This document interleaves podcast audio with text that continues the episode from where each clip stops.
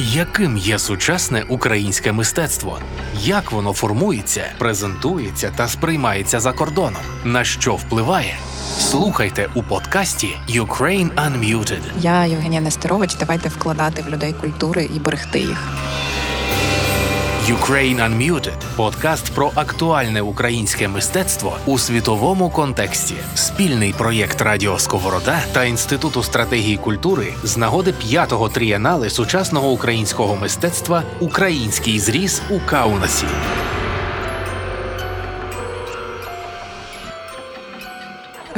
Я дуже рада, що нам вдалося нарешті зустрітися для того, аби записати чергову розмову з циклу Ukraine Unmuted з Лією Достлівою, художницею, дослідницею антропологинної культури. Я Євгенія Нестерович, і ми говоримо про українське мистецтво і його репрезентацію за кордоном. Е, Лія, е, моя одна з улюблених співрозмовниць для цієї теми. Зокрема, ми говоримо е, з нею і на цю тему також вже вдруге. Перша наша розмова була для письмового інтерв'ю, але це було вже досить давно. Тоді, правда, була інша тема пандемія, яка нас так заскочила. Але ці переживання, ці зміни тепер, мені здається, відбуваються з такою регулярністю і так насичено, що е, на найближчий час, напевно, нам навряд чи доведеться говорити в спокійні часи. І от я хотіла почати з того, коли на твої суб'єктивні відчуття почалися такі турбулентні часи, коли почалися ці зміни, які змінюють нашу призму погляду, змінюють е, те, як ми дивимося на себе е, ззовні очима інших, очима закордонних реципієнтів, очима себе самих. Коли сталися, коли, коли почалися турбулентні часи для тебе як художниці і дослідниці? Мені здається, що моя відповідь буде однозначно в 2014-му, коли почалася війна, і, власне, коли я поїхала з Донецька. Бо я типу абсолютно не збиралася емігрувати. Я просто поїхала на резиденцію піврічно і виявилося, що мене ні, мене немає вдома, і мені типу, немає куди повертатися. Ну і це було так.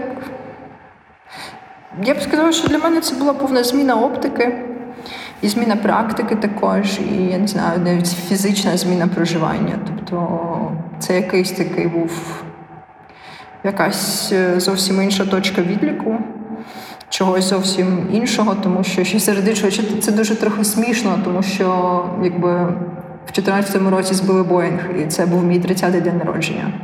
І це для мене теж яка така така трохи символічна дата, тому що в цей день мої батьки виїздили з Донецька, що вже було на той час доволі проблематично. Ну і от я повернулася додому, прочитала ці новини, і це якось це реально на мене дуже вплинуло. Це одна з таких речей, які мене запам'ятала. І ще було смішно, що ну як смішно, іронічно, що я якби одразу після того поїхала в Амстердам, тому що типу я купувала, ну типу купувала ці квитки, там знаю, ще там це кілька місяців до того, тому що я думала, що от буде класно там не знаю, на день народження поїхати в Амстердам. І я там гуляла якраз от після коротше, цього збиття.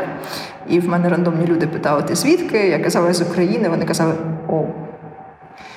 І ну, да, це про, про зовнішню оптику. От. І ну, я чітко пам'ятаю цей момент усвідомлення, що ти більше там не можеш. Тому що я займалася текстильним. Текстильним артом я робила дуже няшних милих тварин, яких продавала дітям. Всі були щасливі, я була щаслива, мене все влаштовувало в цьому житті. Тобто, мабуть, такою щасливою, як тоді, я не була ніколи більше, тому що це було щось зовсім зовсім інше. От. Але просто коли почалася війна, це якось вже не знаю, не мало сенсу. Просто навіть для мене. Тому тому так, для мене це був 14 рік. Розкажи спершу про зміну своєї творчої практики. Ну, так як я вже казала, типу, я до 14-го року взагалі не займалася критичним мистецтвом, навіть не думала про це. Ну, в сенсі, що я там знімала такі трохи, може, соціальні проекти, в сенсі, що я волонтерила в онкологічному центрі в Нірі. В Києві. Там Ми з дітьми робили майстер-класи, там типу шили разом, фоткали разом. Я навіть, якби знаєш, я про це не думала як про мистецтво. Це було речі така, якби не знаю, не то, що навіть активізм, а просто що, що ти робиш, тому що не можеш не робити. Я це радше робила, не осмислюючи. Знаєш, і тоді, коли я вже приїхала, ну для мене все почалось, мабуть, з відновлення пам'яті, з реконструкції пам'яті цього кураторського проєкту, який ми робили з ізоляцією і з Андрієм Дослівом, тому що власне це почалося. Знаєш, така. Такий проєкт, який ми дуже довго не робили, тому що ми думали, що ну зараз вже звільнять все. Зараз же ми повернемося додому, і тому робити якісь проекти, які ці осмислюють, осмислюють нашу втрату, чи що там з нами сталося. Що це не має сенсу, тому що може з нами нічого насправді не сталося. Може, ти знаєш якесь типу тимчасове щось. Що отже, ми зараз повернемося додому, а ми вже зробили ці всі проекти про те, як ми втратили доступ до персональних архівів, як в нас немає родинних фоток, і будемо почуватися якось просто окверт, знаєш. От. Але тоді поступово стало зрозуміло, що може це якась така ситуація, яка продовжується. Ну, от Ми власне почали рефлексувати цю втрату особистих архівів. Я думаю, що все почалося власне з цього, з якоїсь особистої пам'яті, але в такому фотографічному вимірі. Які були тоді відчуття від контакту з публікою? Тобто, з ким, як ви відчували, з ким тоді ви могли про це говорити? Бо я підозрюю, що було досить е, багато нерозуміння. Я пам'ятаю, як тоді було нерозуміння того, що це війна, і що це справді е, важливо, і за кордоном було набагато важче доносити це ніж зараз. Які були твої відчуття від е, контакту з аудиторією? Ну, типу, по-різному, тому що коли ми робили виставку в Києві в ізоляції, якої я, до речі, ніколи не бачила, її бачив Андрій, її робив Андрій. Я її монтувала онлайн через Zoom, тому що я не могла виїхати з Польщі, тому що я очікувала е, на типу, документи на дозвіл на проживання. І поки ти якби очікуєш, ти в цьому стані очікування перебуваєш на території Польщі абсолютно легально, але ти не можеш виїхати з країни. Тобто ти можеш повернутися в Україну, але назад в Польщу тебе вже не пустять. Ти будеш там сидіти, поки якби тобі як ці документи не. Не зроблять фізично, це може бути кілька місяців або навіть кілька років, якщо прям зовсім не пощастило. От тому я сиділа, дивилася з Познані, як там це все монтується. І вже потім, коли я була в ізоляції, якось не знаю, рік по тому чи пізніше, я власне знайшла книгу відгуків з їх виставками. Я догортала до початку, і там власне була наша відновлення пам'яті. Я почала читати, що там люди писали, і ну це було дуже зворушливо, тому що ну, я чула про це, що я знала, що так було. Що туди приходили, ну оскільки це була виставка про досвід е, людей, е, якби які пережили це вимушене переселення, то очевидно, що туди приходили теж люди, які мали цей досвід. А, і, Ну і там було дуже багато зворушливих відгуків, що от я сюди приходжу. То, то, що я запам'ятала, хтось писав, що типу, я приходжу сюди кожен день, майже кожен день, тому що я відчуваю себе як вдома. От і ну і це було там. Я реально ридала над цим всім, звісно ж. Я думаю, що люди приходили туди, ридали, і це інше питання, яке я собі тоді, яке я собі тоді не задавала, чи ми не ретравматизуємо аудиторію. Але я ж кажу, там станом на початок 16-го року, типу для мене це ще були якісь далекі категорії. От ми просто робили якось не знаю, рефлексували речі, які ми думали, що варто проговорити зараз. Тому ми шукали якби мову, якою про говорити про те, що сталося, і взагалі ми просто намагалися зрозуміти, що сталося, тому що тоді не було цього розуміння. А, І ну, реакції були різні насправді, тому що. А, Мені здається, що була дуже чітка межа між людьми, які в стані зрозуміти, про що мова, і між людьми, які так, типу, що ви ноєте, да, що там вам не вистачає. Тому що оця межа розуміння досвіду вона приходить по приналежності до цієї спільноти. Це було дуже чітко видно, типу, після 2014 року, тому що на івенти про схід, про так званий Донбас, приходили люди з Донбасу. Да. І ми зараз бачимо цю проблему в іншому масштабі, коли на події про Україну приходять люди з України або ті, хто вже знають, про що йдеться. Або там ті, хто приходять спеціально провокувати, але це якби теж категорія людей, які знають, про що йдеться, просто вони з іншого боку. Тобто, мені здається, що це може якось там варто проговорити цей момент, що те, що ми проживаємо як українська спільнота, типу велика українська спільнота після 24 лютого, це така більша таке масштабоване повторення того, що вже відбувалося з вимушеними переселенцями зі Сходу. Оце там нерозуміння часом, якась звинувачення в тому, що ми там якісь надто не такі, надто емоційні, там взагалі хочемо щось незрозуміле, а може і самі собі винні трохи в тому, що відбувається. Це вже все було. Це вже все було, і якось ну, мені реально трохи бракує, не знаю, якоїсь рефлексії з цього приводу. Ясно, що якось тут трохи теж незручно її вимагати, тому що, знаєш, не на часі. Завжди є оце там, типу, не на часі. Да, Тому що там ясно, що окей, типу, мені пощастило, я завжди жартую, що мені пощастило, що я типу втратила дім у 2014 році одразу. Тому в мене було 8 років на те, щоб знаєш, налагодити собі побут і хороше, комфортне, хороше, комфортне. На подкасті не буде видно, але я показую лапки. Хороше, комфортне життя за кордоном. Тому коли почалася типу, війна вже в іншому вимірі, мені вже було нормально. Та я вже була в цій ситуації, що я там могла комусь допомагати, ну і так далі. Подкаст Ukraine Unmuted. Але як ти відчуваєш, чи посунулися, наприклад, е, е, ви з Андрієм в творчій практиці в цьому способі говорити з тими, хто цього досвіду не має? Бо справді 8 років це досить багато для того, аби пробувати розвивати цю мову. І мистецько, і критично, в твоєму випадку також критично, і це немало важливо, те, що ти також якби рефлексуєш в текстах е, е, культуру. І останній твій текст він стосувався мови ненависті. Для мене це було теж таким дуже цікавим, е, цікавим поглядом і цікавою темою, в першу чергу, незручною темою, яку не хочуть е, проговорювати, і не на часі е, вважають в багатьох на багатьох дискусійних майданчиках.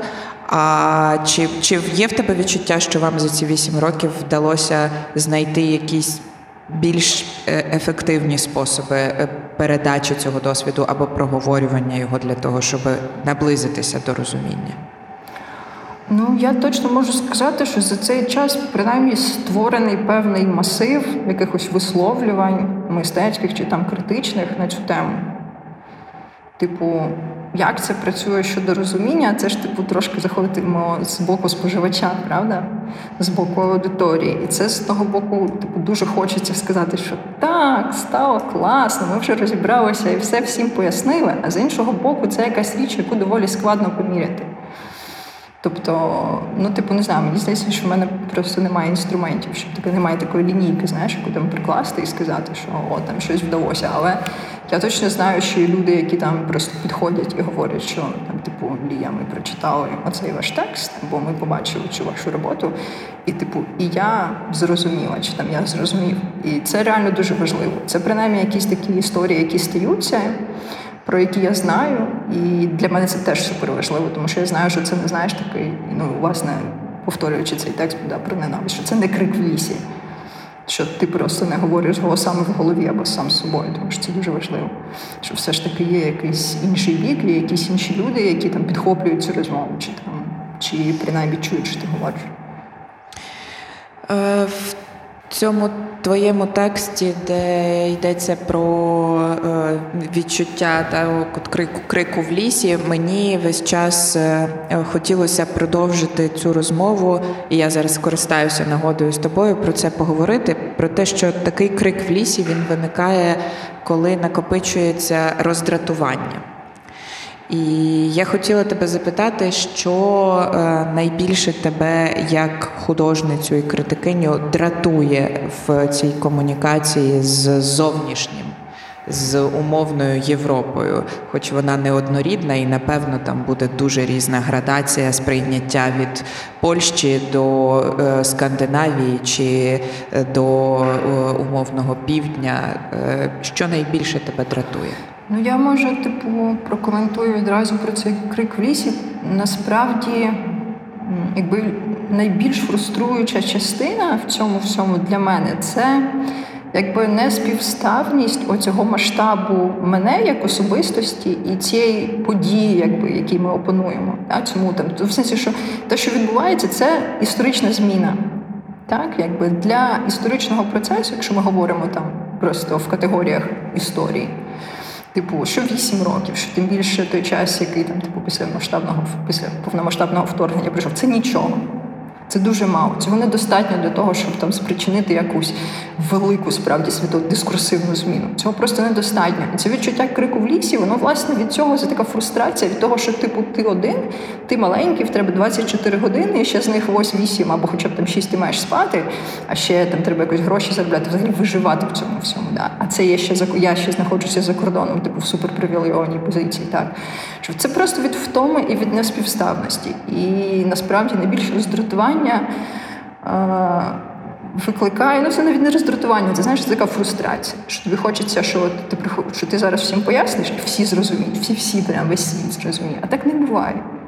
Ну Просто це не те, що так робиться. Просто нам треба дуже багато разів повторювати це. І власне те, що ти кажеш, що дратує, ну дратує те, що ти трохи таком, знаєш, трохи як папушка така. Що ти приходиш на чергову розмову яка називається трошки інакше, але насправді така сама, і там відбувається те саме для іншої аудиторії, і інші люди ставлять тобі ті ж самі запитання, можливо, трошки іншими словами, і ти маєш їм відповідати то саме, що ти вже говорив сто разів, тому що для них це нове. Ну, і це просто якось важко. Ну, в сенсі, що це не те, до чого мене життя готувало певному сенсі. Ну, в сенсі, що це просто якось не знаю, по-людському важко. На міжнародних майданчиках також е, досить часто е, це повторювання спричиняється е, певним ступенем спрощення тем. Для широкої аудиторії говорити про регіональні контексти зазвичай можна тільки тоді, або коли ти з чимось це порівнюєш, що їм знайоме, або спрощуєш для до того ступеня, на якому це можуть сприйняти. Е, чи пам'ятаєш ти, можливо, е, з 2014 року, якими були тоді паралелі, які використовувалися для пояснення української ситуації? І чи можеш ти сказати, е, що ти помічаєш, як вони змінилися? Чи тепер можна говорити без співвіднесення з якимись іншими контекстами і нав'язування таких асоціацій, які завжди будуть примітизувати і змінювати насправді це сприйняття? Ну, типу, мені б дуже хотілося будувати цю розмову без якихось паралелей і спрощень, тому що це якийсь такий трохи небезпечний шлях, знаєш. Що ти намагаєшся натягнути типу, те, що відбувається з нами, на якусь подію, яка вже була.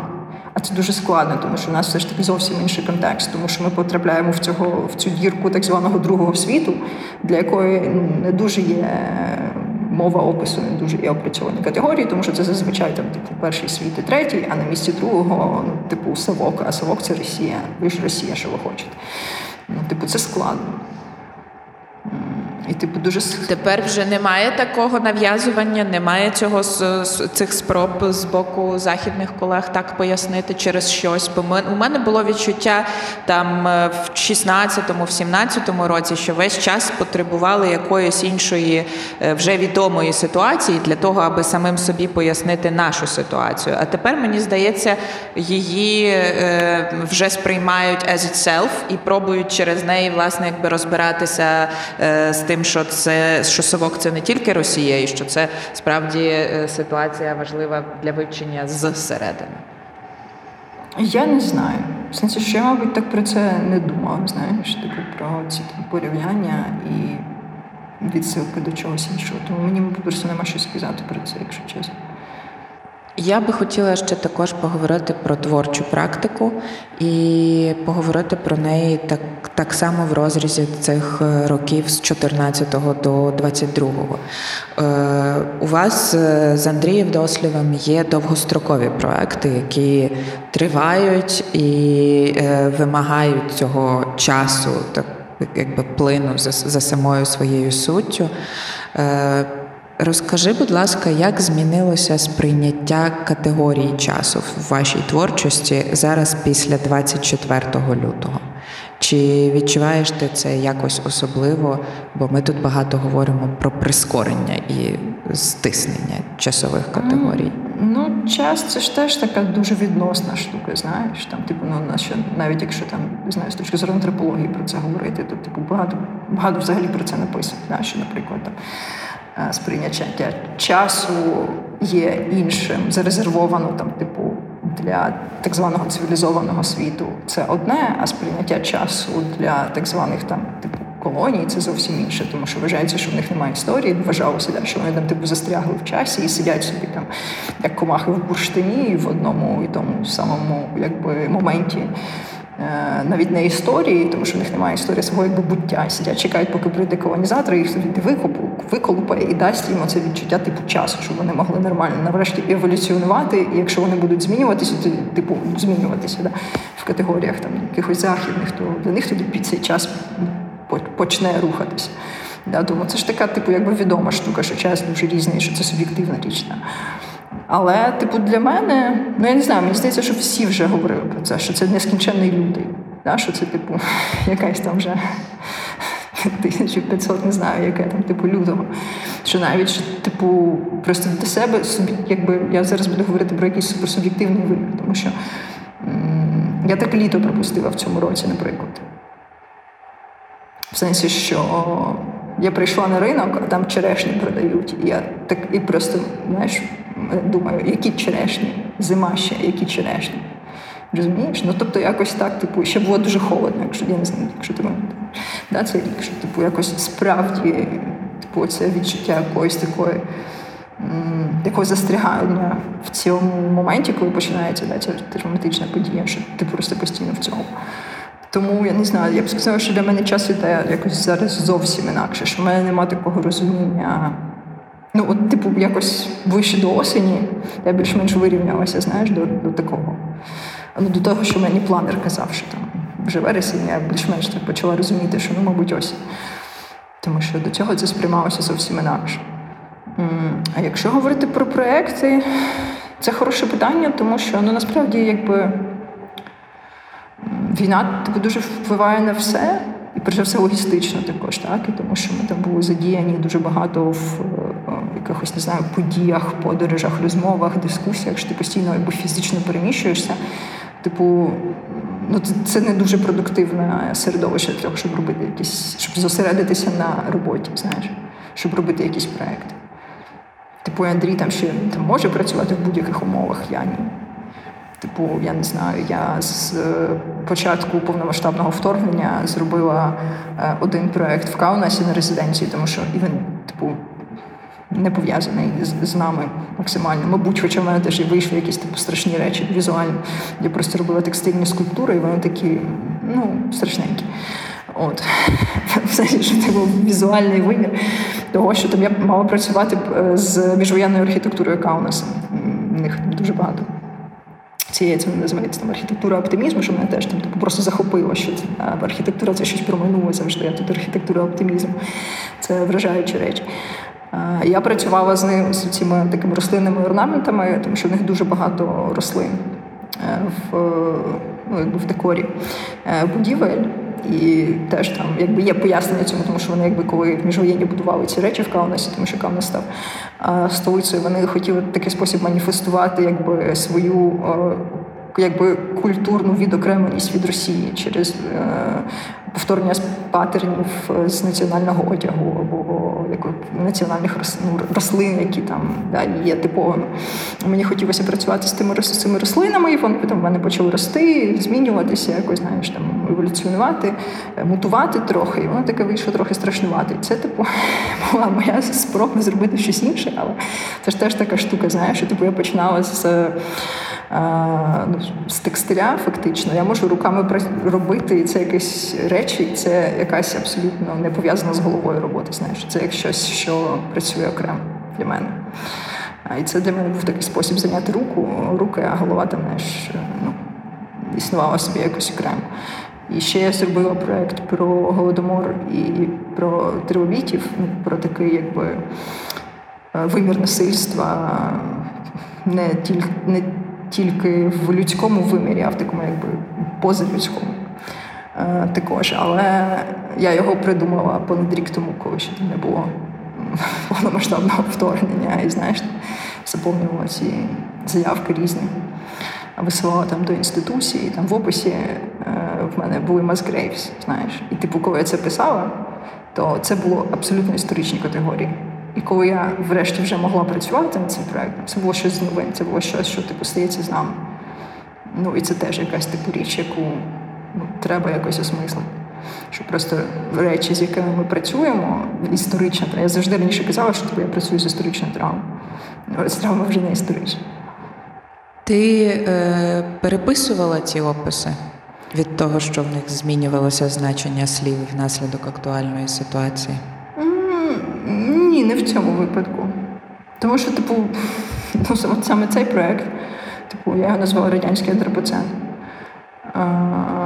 Радянський антропоцен 1933. Е, типу, мені здається, що там все окей. Що просто я думала, що це якісь уявні категорії, бачиш, як вийшло. Ukraine Unmuted з Євгенією Нестерович. Творчості є цей е, люфт між тим, коли виникла ідея, і коли цей проект там виходить на яв і реалізується. Часом він досить довготривалий, і от обставини змінюються так, як ти розповідаєш. А з текстами е, критичними досить часто він набагато менший, та він швидший. Чи відчуваєш ти зміну е, своєї оптики зараз після 24-го, своєї критичної оптики авторської після 24 лютого? Чи зміна, яка відбулася в 14-му, вона просто якби триває, і ти могла сказати, що а я ж казала? Власне. Власне, відчуваю, типу, знаєш, в мене була така дуже сильна світоглядна криза, мабуть, ну що не менше на півроку після 24 лютого. Я зараз поясню. І цього не могло відбутися в 2014 році, тому що, власне, типу, я отримала антропологічну освіту вже типу, пізніше. Просто штука в тому, що дивись, я там вивчилася в певній системі освіті, да, і це теоретичні категорії, які сформовані на Заході. Це повністю західна штука. Ну окей, я вчилася в Польщі, де ми бачимо, що там польське сприйняття ситуації, воно зовсім інше, там не знаю, від німецького, скажімо так. Але в принципі весь масив літератури він англомовний, ну там перекладений на англійську. Да, І це така, типу, просто квінтесенція. Ну, в сенсі, що антропологія це ж якась квінтесенція цього колоніального підходу, який просто зрозумів потім, що він вже не актуальний, і він, типу, це дисципліна, яка стала з, з ніг на голову і просто стала своєю антитезою в повному моменті. Так. І ну, ти маєш цю всю оптику. І це сталося зовсім недавно. Е, це сталося ну, там вже в принципі на наших очах. Ну, в сенсі, що типу, ми пам'ятаємо, як було типу, ці книги написані з іншою оптикою, вони все ще є в бібліотеках, правильно. От, і в сенсі, що коли почалася війна, в мене був такий, знаєш, момент, ну він дуже швидко прийшов. Що я думала, ну окей, це ж якісь абсолютно очевидні речі зараз відбуваються. Росія агресор. Ми жертва. Зараз ці всі західні люди з дуже хорошою освітою, не як в мене, а справжня хороша освіта, які ідеально знають безліч мов, які мали можливість бути всюди, прочитати все, що хотіли. Да? А, Вони ж зрозуміють, про що йдеться. Ну, а, далі ми побачили, що сталося, що весь цей масив напрацьованого знання він став е, інструменталізуватися, щоб захистити власні привілеї. Ну, тобто весь цей масив. Е, текстів, написаних про вразливі категорії, опрацьований для захисту е, меншин. Він почав викручуватися, інструменталізовуватися, щоб захистити привілей. Ми бачимо, як там російська культура намагається зараз впхатися в ці шати дискримінованих, нещасних, знедованих. І там мені вони такий субальтерн, що просто мені аж плакати хочеться від того, які вони раптом всі стали субальтерні. Да? Ми бачимо, як всі всі західні, там, білі, красиві, розумні, але не тільки люди. Да, Підписують листи про те, що Україні не треба давати зброю, тому що з посиланнями на джерела. Да? Ми бачимо, як це все просто не працює в якійсь дуже абсолютно очевидній ситуації, яка зрозуміла, має бути зрозуміла, просто я не знаю, якось по-людськи зрозуміла. Да? Не треба мати якоїсь там суперосвіти для того, щоб розуміти, що відбувається. Тобто, ну для мене це було реально дуже проблематично. Тому що, ну, типу, я ж вчилася тому самому, в мене та сама оптика. Що я маю тепер з цим зробити? Оце мої інструменти, це моя методологія. Що мені тепер з цим робити? Ну, але якось, типу, це, я б сказала, що поволі це проходить. В чому ти шукала для себе відповідей?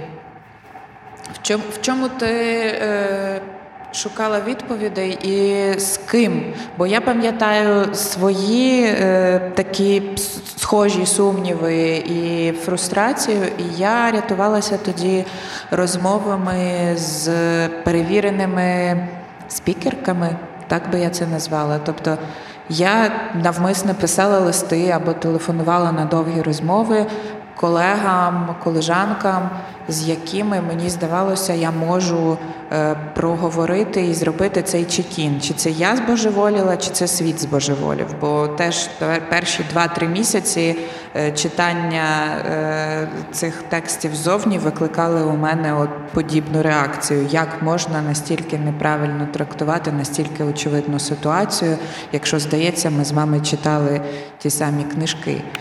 Які були твої методи, і чи пробувала ти шукати в текстах власних відповіді на цю нову мову, шукати нову аргументацію, винаходити цей спосіб розмови, аби пояснити все-таки, чому це так, а не інакше?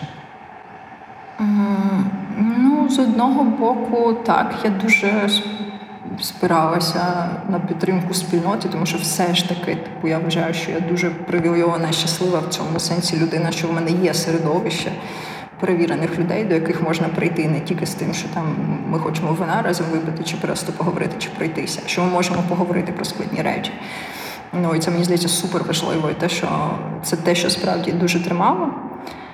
Але також а, мені здається, що Мені дуже допомогло змістити центр уваги з цієї так званої західної спільноти на менш західну. Е, я маю на увазі Естонія, Литва, Латвія, Польща. Тому що це був настільки потужний е, заряд підтримки, настільки потужна хвиля, також інтелектуальна текстів, розмов, дискусій, просто навіть якихось е, більш приватних, особистих речей, знаєш. Інтерв'ю, які я читала, навіть про людей, там, якихось, яких я не знав раніше. Або людей з зовсім іншого контексту. Типу, я не знаю, Бетикоска Самбекова, наприклад, якої я там до початку повномасштабного вторгнення не знала. Це була дуже потужна підтримка. Ну, в сенсі, що я теж перевіряла, що я не збожеволіла з ним. Як ти думаєш, чому е, для цих інтелектуальних спільнот е, було набагато легше зрозуміти нас, аніж для німців чи іспанців чи французів? Ну, це теж така штука, яка просто ну, це, це зараз знаєш, буде така таке спрощення дуже сильне. Але це що ця межа розуміння вона проходить по межі радянської окупації. Знаєш? Що або в тебе був цей досвід, або в тебе не було цього досвіду. Серед іншого. Або також, знаєш, мені ще здається, що велика проблема цього західного нерозуміння в тому, це зараз така теж ризикована ільська річ буде, але я справді так думаю, що е, оця така, знаєш, дрібна буржуазна уява людини, яка сформувалася в дуже такому привілейованому середовищі, де з людиною фактично не може нічого поганого трапитися. Ну, в сенсі, що можете поб'ють, або не знаю, пограбують, або ще там щось. щось ну, тобто, Але глобально ти не загрожений. Трапитися, да, якщо там Ну, ну власне, що це це загроза якогось зовсім іншого рівня. Що ти просто не можеш собі уявити, що в твій будинок може прилетіти ракета. Що це просто це неможливо уявити. Я думаю, що також ще з е, цим пов'язано це співчуття, знаєш, до нещасних росіян, яким там рахунки позакривали або які не можуть подорожувати. Тому що це речі, які можна натягнути на власний досвід в тебе є рахунок в банку, і ти можеш зрозуміти, як це його закривають. А в тебе є будинок, але ти не можеш уявити собі, як це коли в нього пролітає ракета. Це просто щось поза межою твого досвіду. Це просто це неможливо. Ukraine Unmuted на радіо Сковорода. Та і я думаю, що справді ще одна така е, річ, яку відчули інтелектуальні середовища у країнах з радянським досвідом, з досвідом радянської окупації, е, це недостатню м, наполегливість своїх же інтелектуальних е, спільнот в попередні роки в донесенні злочинів е, комуністичного режиму. У Празі е, на нещодавній зустрічі прозвучала фраза про те, що така підтримка чехів, поляків, естонців, литовців, латвійців, така солідарність з українцями, вона зумовлена тим, що ми розуміємо, що це наші недопрацювання. Ми е, в сенсі східноєвропейські інтелектуальні середовища не змогли дотиснути визнання комуністи... злочинів комуністичного режиму настільки ж злочинами, наскільки ними визнані загально злочини нацистського режиму. І через це е, є таке бажання довоювати зараз цю е, війну е, разом з українцями і підтримка і розуміння е, самої якби суті цієї, цієї боротьби. Як тобі здається, наскільки це розуміння моментальне, а наскільки це справді змінить порядок речей? Тобто, умовно кажучи, наша солідарність і е, єдиність е, з цими сусідами колишнього, е, колишніх там країн під радянською окупацією, вона триватиме ще десятиліття, чи це ситуативний союз? Я в першу чергу про культурні середовища говорю, ясна річ, про якісь інтелектуальні мистецькі тусовки. Слухай, ну мені здається, що просто інтелектуальна і культурна тусовка, і це дві різних тусовки серед іншого. Все ж таки вони трохи живуть своїм окремим життям, ну, в сенсі трохи відособленим від цих ширших якихось суспільних процесів. Що типу ці зв'язки вони існували і до цього, і вони будуть існувати і далі. І тому що на якомусь такому більш особистому горизонтальному рівні я думаю, що ну я бачу дуже багато позитивних змін, що ми реально стали більш уважними одне до одного. Я думаю, що це продовжиться. Тому що просто серед іншого я також е, усвідомила, наскільки є обмеженим моє особисте знання про інші території. Типу, да? якісь там центри тяжіння світової уваги, типу, знаєш, схід, там Захід або Росія, або я не знаю, там мовна Естонія, або Литва, або там Латвія. Там в Польщу я знаю добре, тому що я там живу, але це тільки тому, що я там живу. Знаєш, сенсі, що просто нам треба бути більш важними одне до одного. І я думаю, що якби це наше головне завдання. Знаєш, якось формувати нові такі, не знаю, взаємні зацікавлення. Я думаю, що це дуже продуктивний шлях тому що ну, ми маємо дуже багато спільного і нам легше порозумітися. Ну, От я зараз в Каунасі була в серпні місяць. Це було реально дуже дуже особливий досвід, тому що це зовсім інша мова, яку ти не можеш зрозуміти інтуїтивно, на відміну від польської, наприклад. Якщо тебе одразу якби ти одразу потрапляєш в якийсь зовсім інший контекст через це, але з іншого боку, якісь культурні процеси, я не знаю, архітектура чи там урбаністичний простір. Не? Він є настільки зрозумілим, ти його просто відчуваєш. Ти можеш якось не щоб емпатизувати на якомусь дуже особистому рівні цьому всьому. Але ну і якось мені здається, що це дуже продуктивний, е, дуже продуктивне середовище, власне, це дуже продуктивні обставини для того, щоб формувати якісь культурні зв'язки, щоб типу дізнаватися більше одне про одне і там робити якісь штуки спільно разом. Ну і типу це відбувається, і мені здається, що це супер важливо. І що, мабуть, це наше головне завдання зараз. Яка е, твоя мрія в е, контексті нашої от розмови зараз про майбутні, наприклад, 10 років української, українського мистецтва? Є якийсь такий milestone або якась така одна маленька річ, яку ти хотіла би через 10 років побачити в реаліях українського мистецтва і культури, щоб ти могла сказати: О, вдалося. Слухай, це максимально важке питання. Це типу як на співбесіді, як ви бачите себе через 5 років.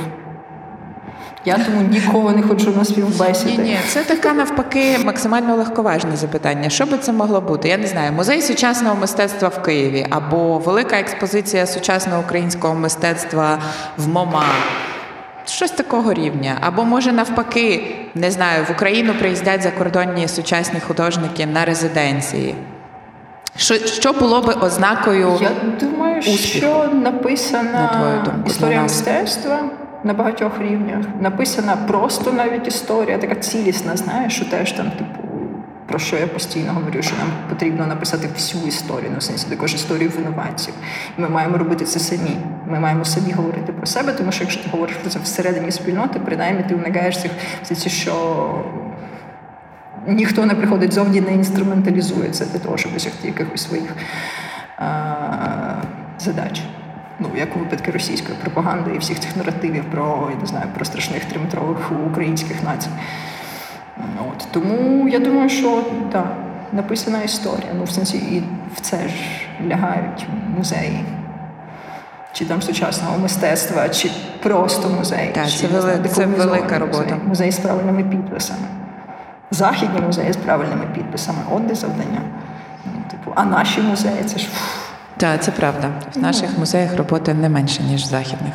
Я дуже дякую тобі за цю розмову, і я хочу, аби ці мрії про е, успішне майбутнє української культури, які тут озвучують в ефірі мої співрозмовниці і співрозмовники, здійснювалися.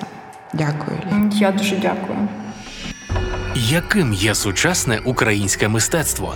Як воно формується, презентується та сприймається за кордоном? На що впливає?